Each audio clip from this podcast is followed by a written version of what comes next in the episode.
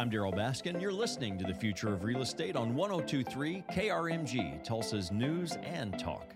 Remember to find your next home at homeguidetulsa.com. One address, thousands of homes, homeguidetulsa.com. Welcome, ladies and gentlemen, to Story Time with Heather. We are talking about what what's your story going to be, Heather? It's about uh, a foreclosure. Yeah, so I had an investor who's flipping a property, and down the street he saw a house that was you know abandoned, and he saw you know maybe some posting a sign in the yard, and he's like, "Hey, I think I want to, you know, I would be interested in this property." So he asked me to investigate. Um, I dug a little deep, and you know, I mean, I don't know if you know that I have super research abilities. Super sleuth. Yes, I am. Um, my my joke is that my mom taught me how to I could work for the FBI. I could find things out. So I found the previous owner, and I contacted her. And sadly, she was going through a foreclosure, and she'd been contacted by a wholesaler. And the wholesaler promised her the stars and the moon. Okay, we have to back up though. We know what wholesalers are. Wholesalers in real estate Are people who do what? They come to individuals saying, "Hey, I'll buy your Usually, house." usually in they find individuals who own property who are in uh, difficult financial circumstances. That- Correct. that's their their favorite prey. Oh, yes. And they offer to buy your house for cash or, you know, quick close, no realtors involved. Blue sky. Yes. Oh, yeah. It's a piece of blue sky. And they offered her a lot, but yet have a contract which gives them an easy out. That's the that's the key.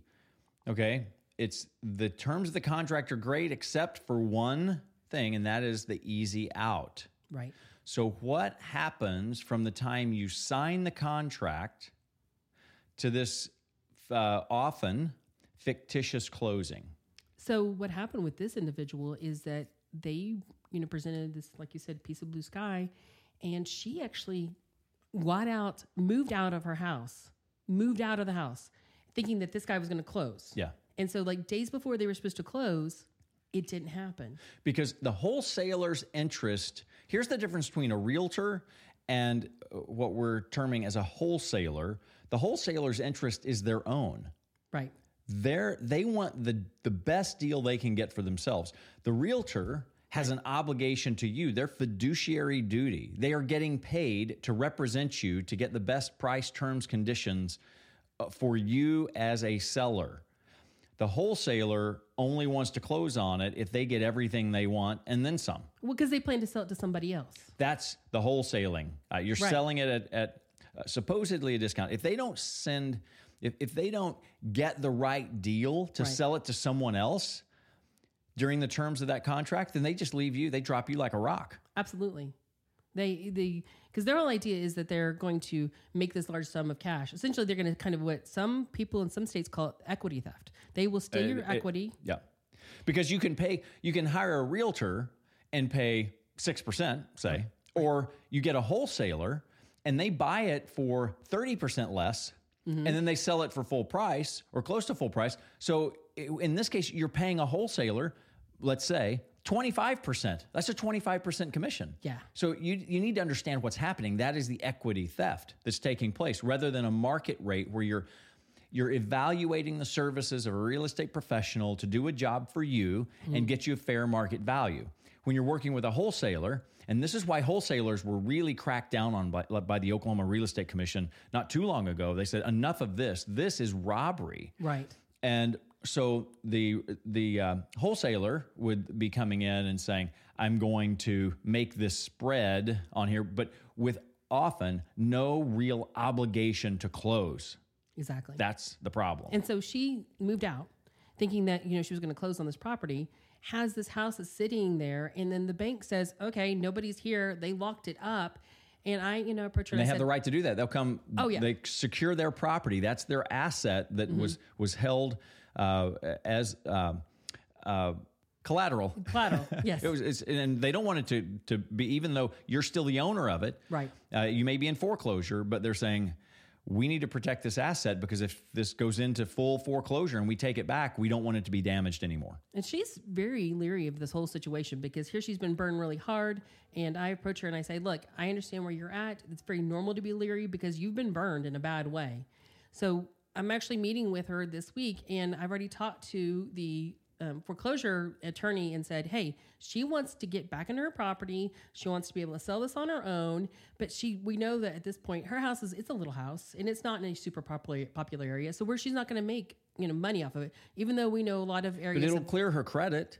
Yes, and that was the big deal. Yeah, instead of taking seven years to recover and be able to get back into a financial normality, Yes. she can save her credit.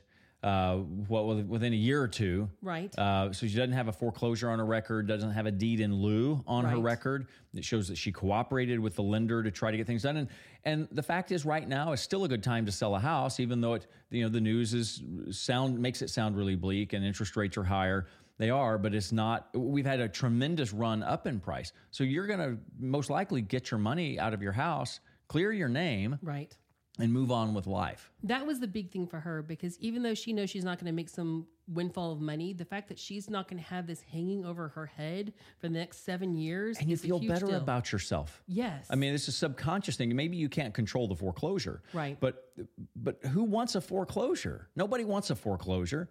And so when you can work your way out of that with minimal effort, relatively minimal effort, Exactly. and move on, knowing, hey, I made the best of a bad situation. I didn't let it get worse.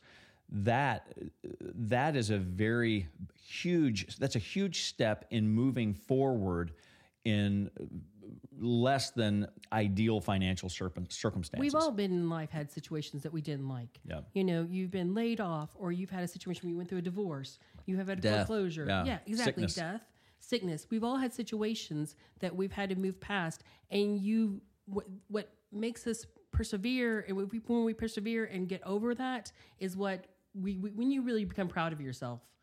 So, Whatever happened with this uh, wholesaler? Did you get them out of the picture?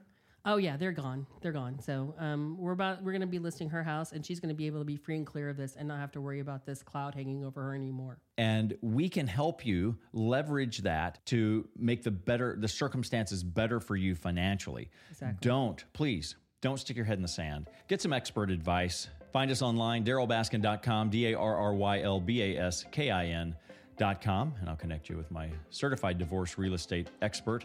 Or you can also call us 918-258-2600 the baskin real estate specialists at eXp realty